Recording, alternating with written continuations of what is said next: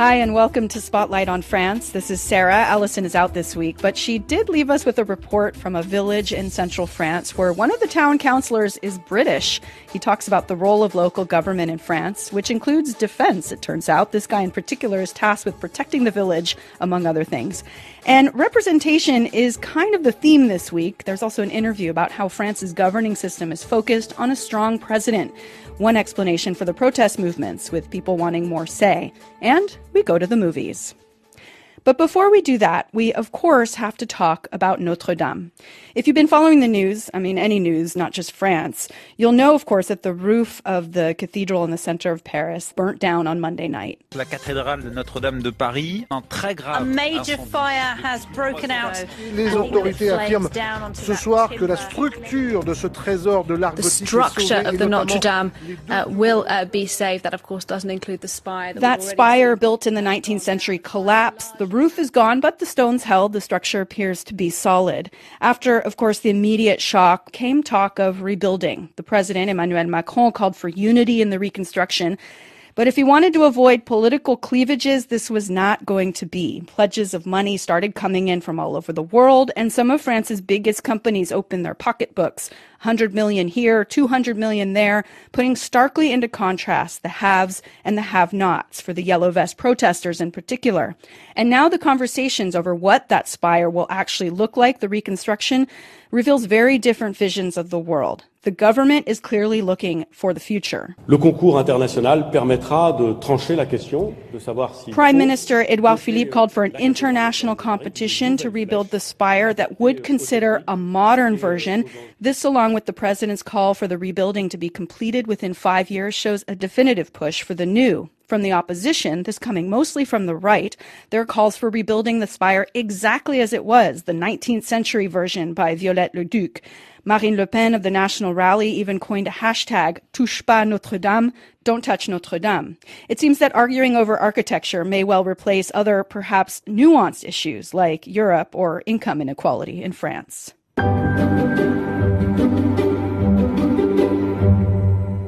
So, the reconstruction of Notre Dame, Michael, you keep an eye on the French press for us. For those who don't necessarily understand French or follow the French media, what caught your eye this week? Well, it's a side issue, obviously, against the drama of the destruction of this monument uh, in uh, the centre of Paris.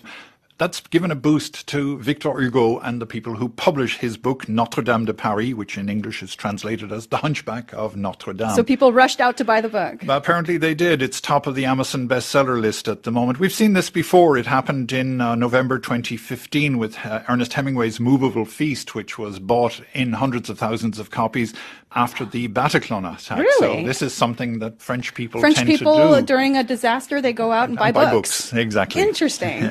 So, what's going to happen with all these books? Are, do they exist? I imagine they're going to have to republish these books or Fol- reprint them. Folio have had to reprint uh, 30,000 new copies and they're selling them at half price, uh, €5 euros 60, and they've promised to give the entire profits to the National Rebuilding Fund.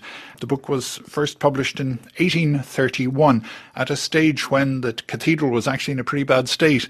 Victor Hugo was credited at the time with creating that wave of public enthusiasm which led to a sort of general refurbishment of the cathedral. So perhaps Victor Hugo can work the miracle a second time. What is old is new again. Um, what else is going on besides Notre Dame? Of course, this dominated the headlines, but other things were happening in France as well. Would you believe there was a national debate? But that We've was heard week, about this. That was this is a different national debate. This one opened this week, and it's on the national plan for the management of radioactive waste. Ooh, that sounds very serious. It is serious. France produces an awful lot of its electricity, about 60%, by using nuclear power stations. And unfortunately, nuclear power stations leave a lot of leftovers. Those leftovers are very dangerous now because they're radioactive. And they're going to be very dangerous for generations to come. And so, what are we supposed to do about them? there is a project in a town called Bure, which is in west central France. And they're drilling a hole there, which they hope will go 500 meters down. They're going to then put in side galleries and they hope to stock the radioactive material. And uh, there's been an opinion piece in Libération this week by a nuclear scientist, and he says, don't bury it. If something goes wrong, if something happens, if some one of those containers starts to leak into the groundwater, there's nothing we can do to retrieve the situation. So, what are the other options? Uh, in the United States, it is stocked in hangars at or, or slightly below ground level in sealed containers. And the Americans are hoping that technology will eventually find some way of neutralizing this stuff. So there's this techno hope, I guess, going on. But interesting that this, as you said, is a debate. Now it's being put to a public debate in France. It seems like this is the realm of scientists, of engineers. Why, why would any of us have a say in this? Perhaps because the time scale involved is so vast the government doesn't want to have a technocratic decision imposed on future generations. They're hoping that by making it an open debate, some good ideas may actually be brought to the table. Thanks there to Michael Fitzpatrick. What do French politicians do when they have a point to make? Well, they often write books. In the case of Francois Ruffin, he makes movies. He's an MP with the hard left France Unbowed movement and has made it his mission to oppose Macron. He's released a film this month about the yellow vests. Ruffin's originally a journalist, an activist journalist. He made his name a couple of years ago with a film called Merci Patron, Thank You Boss, where he took on the head of LVMH, Bernard Arnault. That film, by the way, won the César for Best Documentary in 2017. That's France's Academy Award. The new film, called Je veux du soleil, I Want Sunshine, fashions itself as a documentary as well. Les porte-voix d'une foule haineuse. Là, on apprend à se connaître. So this is the teaser, and in it, there are clips with people in yellow vests intercut with Macron talking about them as extremists. Ruffin, his co-producer, drove all around France for several days in December of last year and met yellow vest protesters at roundabouts to, as he put it, find out if they really were extremists that they were being painted out to be. The film's done pretty well at the box office, and I decided to go see it with Rosalind Hyams, our resident film critic. Afterwards, we sat down in a cafe to talk about it. As a movie, what do you think? Well, it's it's a documentary for a start, so we don't have the same kind of conflict we would have in a regular feature movie. However, there is this sense of conflict right from the beginning um, that has to do with the gilets jaunes, the yellow vests. This conflict, he sets it up really with clips from politicians and from mainstream news, very fast-paced clips, and then he goes and like talks to these gilets jaunes on the roundabouts. It's quite interesting the way it, he takes us actually to meet these people who people see on TV and they see the demonstrations and they see a lot of violence. But these are people talking about their lives. And I think he does it in quite a, a good way, although because basically it's very repetitive. Yeah, he, he, he meets them um, outside at a roundabout or on the highway, and then some of them he follows home. and they sit down for a cup of coffee and they talk about their lives. Yeah, he shows the contrast between what they're doing outside and what they're doing inside. It's interesting, though, that this movie has its qualities as a film or not, but it's also uh, a political document. Francois Ruffin is an MP, and you see him in this film. So it's not really a documentary when you, especially as you continue along towards the end. At the end, where he's talking as if he were president, you do have to ask yourself this question. And he is an MP today. So his position has changed uh, from the position he was in when he made Merci Patron, Thank You Boss. Merci Patron, of course, is a film that, that sparked off this movement called Nuit Debout, which got people spending all night outside de- debating democratic issues. And you, you kind of wonder what he's trying to get at here with this film. It's a two way thing. I think on one hand, it gives support to the Gilets jaunes, to the yellow vest, and on the other hand, it, it raises Francois Ruffin's image as this great guy who goes out and chats with all these people. So I think it is being used as a political tool, um, but I think at least the people who are watching it in the cinema will be aware of that. Politicians and activists use media all the time. They write books.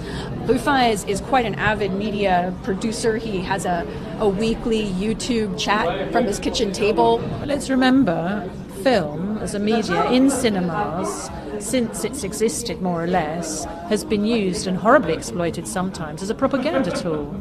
So in a way he's not doing anything different from that. I'm not saying you know it's good or bad thing necessarily, but yes, he's making the most of all these different channels, all these different media to further his case. This is not a film that is fair to Macron. That was Rosalind Hyams talking to me about the film J'veux du soleil. And now for our regular rendezvous with history.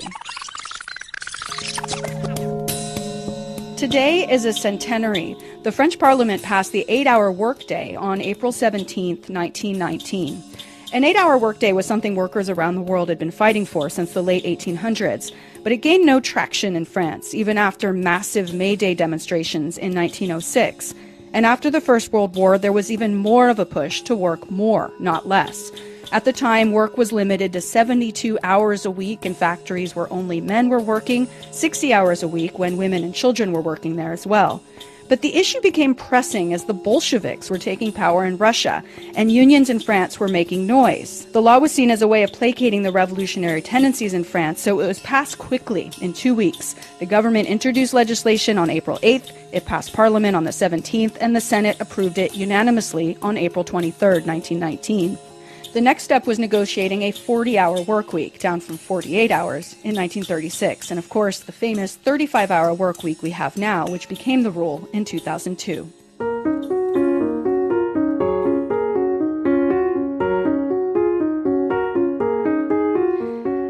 This week, we were supposed to get news about reforms, tax reforms, institutional reforms based on the results of the great national debate that was launched in December after the first few rounds of protests of the Yellow Vests, the Gilets jaunes. The government said it wanted to get French people's input on the issues being raised by the protests. They set up online surveys, organized hundreds of local meetings around the country. The prime minister presented a summary last week. That's when he said the message that came out of the weeks of debate was lower taxes. On Monday, we were supposed to hear from Macron, who is going to tell us specifically what would change in France. But of course, Notre Dame caught on fire, and that was shelved.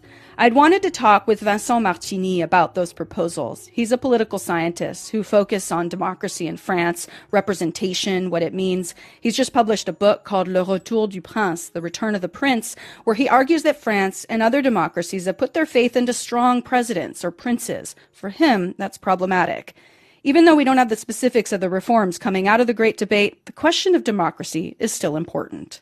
I want to start this conversation with the Grand Débat, the great national debate. Was this a unique experience in France? And a necessary one? It's not the first time. Let's remember that in 2008, 2009, there's been a debate about national identity that was launched at the time by Nicolas Sarkozy. So that's not the first time, even though, uh, in terms of size, probably it was unprecedented.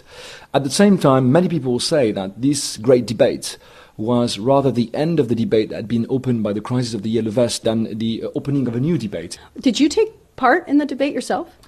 No, I thought it was not my place as a political scientist to do to do so. But the idea then of this, you know, opening or, as you said, concluding a debate that was already opened by the Yellow Vest. The question in all this, I think, in France right now, is people feeling like they don't have a say in their government. They don't have a say in who who's making the decisions. The Yellow Vests are taking the streets. A government that says, "Here's a forum for you." Where is the legitimacy? Where do where are people finding ways to express themselves today in France? One is clear is that France, like many European democracies and also probably in Northern America, is in a time of crisis of representative democracy. Uh, now, many people want to have a say, but uh, there's a confusion between participating in a debate and participating in power. And I think what the Great Debate does not resolve is that this demand for participation goes along a demand of sharing of power. So they're talking about the RIC, the Référendum d'initiative citoyenne, the, the citizen referendum initiatives that people are basically wanting to propose laws themselves. Is this something that France could handle if, if it's accepted? Well, it could handle. I mean, also let's remember that in Germany, at all local, regional uh, levels, have some sort of initiative like, like the, the RIC or, or some equivalent. Some of them even question the legitimacy of elected members of local parliaments, and you can dismiss them by referendum. But, but in France, we don't have any of that. No, we don't have any of that because it's not, once again, in a political tradition. So, what is at stake right now is the possibility to integrate uh, new forms of democracy that will allow for a larger part of the population to participate. And, and I think probably that, that Mr. Macron is going to propose that. You've written a book called The Return of the Prince, and it's talking about this idea of presidents taking control. And one of the issues is representation in the level of MPs and in Parliament. If Parliament was working better, would we have these calls for a RIC and that kind of thing? I think uh, the answer is always mixed. Uh, it's not only the comeback of the parliament, which would be the comeback of the situation of France at the end of the 19th century with strong parliament and a suspicion towards strong leaders, because in France, strong leaders many times in history meant dictators and emperors and kings. So there's also a suspicion. It's very ambivalent in France, this relation to the prince. And it's a reason why also Mr. Macron is very criticized right now. I mean, they call him Jupiter, right? He, he calls himself, or some of his advisors called him Jupiter or, and, and the way he says, he talks about my country, my people, uh, uh, make that there's a suspicion about his conception of democracy. Is it about him as a person or is it about him as an institution? I mean, where's the problem here? I think it's both, really. The constitution of the Fifth Republic gives a lot of power to the president, uh, a power that is probably without any comparison in any democracy because counterpowers are very weak in France. So the problem is about the president and its powers, but also about Mr. Macron himself, who is the incarnation of the uh, situation and then of the problem of the Fifth Republic, even though he didn't invent it.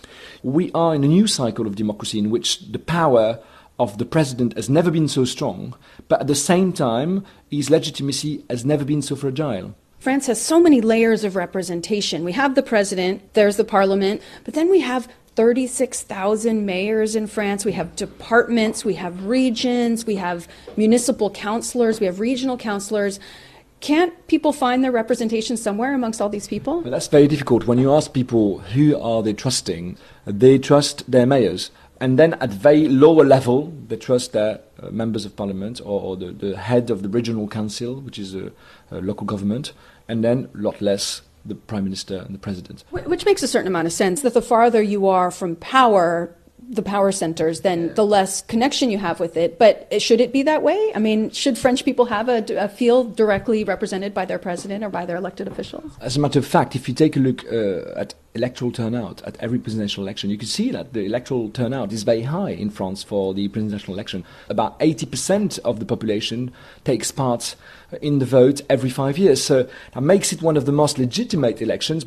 But at the same time, there's the key of our problem. The problem is not the fact that many people participate. They participate because they understand that this man has a lot of power. At least they want to have a say about it. Does it mean that they agree with the fact that this man has so many powers?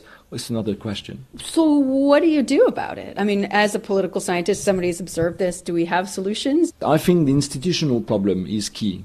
I mean, as long as you will have a presidential election giving so much power to one man, it seems to me quite immature as a democratic move. So, so this is, you know, then saying maybe we need a sixth republic and a revision of our institutions. Clearly, I think what, that we need a change in French democracy. I'm not saying that we should give away classical democracy. I think we should mix it with probably more participative uh, democracy. In the long term, I see a lot of hope when I see that there are new social movements more regular in France. Some of them indeed are violent, and that's not a good thing. But I also see a lot of hope when I see young people march every Friday for climate. And that they start to believe in political terms that are collective and not individuals. Then the fact that in a society like France, which is very politicized, more and more people, and especially around the young generations, are raising this question, for me is a, is a sign of hope for sure. Vincent Martigny, thank you so much for speaking with us. Well, thank you for asking me.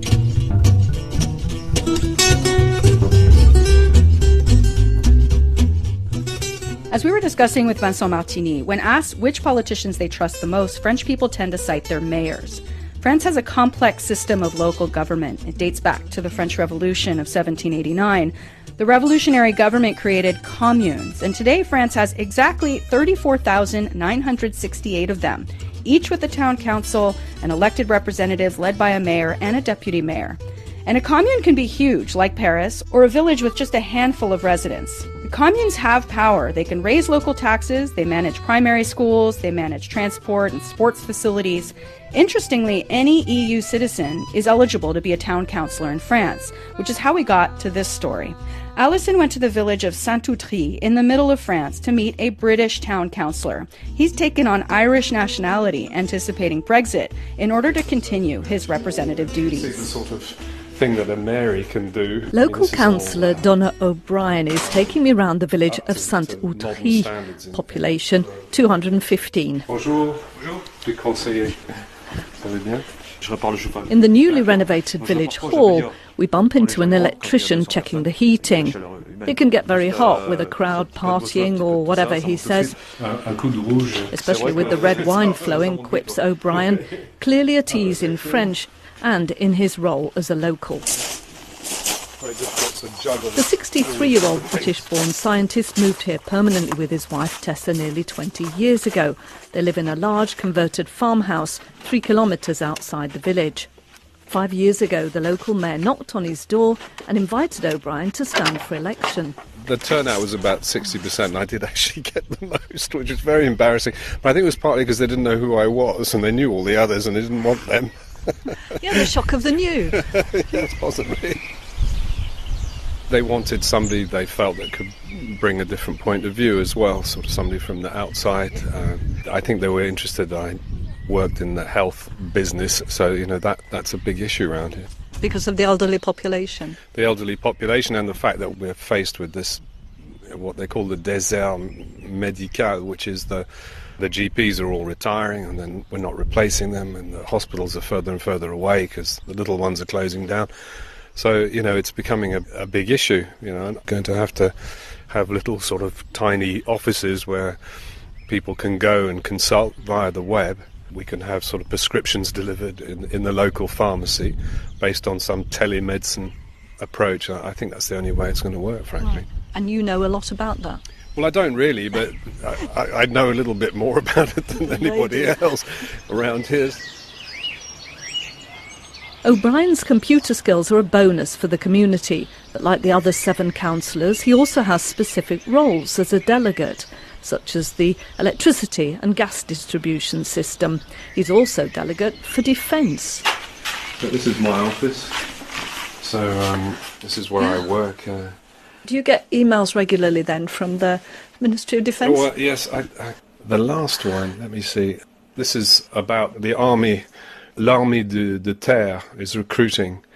And so there was a, a, meeting that we went to to discuss how you could encourage young people from the commune to sign up. But um, since most of our population are really elderly, I don't think many of them would be parachutists or uh, fighting in the front line in Mali. The village's crown jewel is an 11th century church from the Romaine period. Its quirky, twisted spire attracts tourists from all over the world, but the old lady is in need of repair. I shall show you the crack. Just the last. You can see just above this arch here, there's. Oh yes, big crack. It's cracked, and that needs some major work, and that's going to cost 100,000 euros just to fix that.